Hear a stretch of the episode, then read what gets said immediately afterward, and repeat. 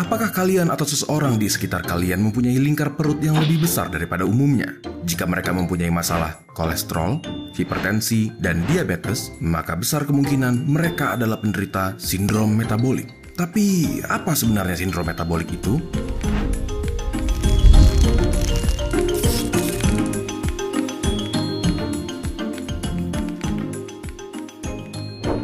Sindrom metabolik adalah berbagai komponen faktor risiko yang terdiri dari hipertensi, gangguan toleransi glukosa yang menyebabkan gula darah puasa tinggi, dislipidemia yang berarti adanya deposisi lemak abnormal berupa jumlah trigliserida dan HDL dengan jumlah yang tidak sewajarnya, dan obesitas sentral yang berarti penimbunan lemak di daerah abdomen atau perut. Mereka yang mempunyai hal-hal tersebut mempunyai konsekuensi klinik yang serius berupa penyakit kardiovaskuler, diabetes mellitus tipe 2, dan lain-lainnya.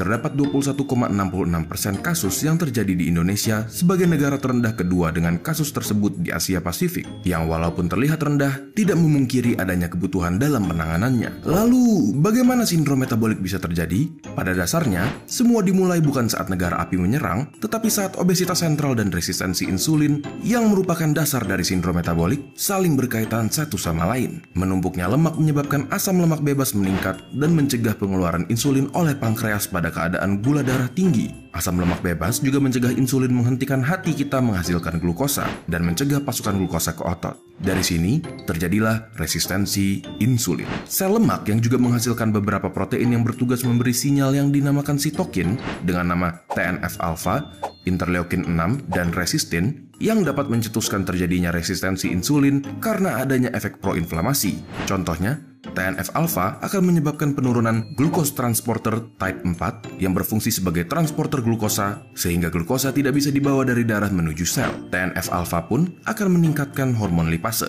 yang akan menyebabkan asam lemak bebas meningkat. Perlu diingat juga bahwa dengan adanya resistensi insulin, glukosa tidak bisa digunakan sebagai sumber tenaga dan tubuh akan beralih ke lemak dan menghasilkan lebih banyak lagi asam lemak bebas pada proses pemecahan lemak. Apakah kalian bisa lihat bagaimana semua ini saling terhubung? Lalu, bagaimana kita bisa menanganinya? Salah satu cara yang paling jelas harus dilakukan adalah perubahan gaya hidup seperti pada pola makan dan aktivitas demi menyingkirkan lemak yang tertimbun, mengonsumsi makanan yang bernutrisi secukupnya, dan berolahraga paling tidak 30 menit per hari selama 5-7 hari seminggu dengan intensitas sedang merupakan langkah pertama yang penting dalam menangani sindrom metabolik.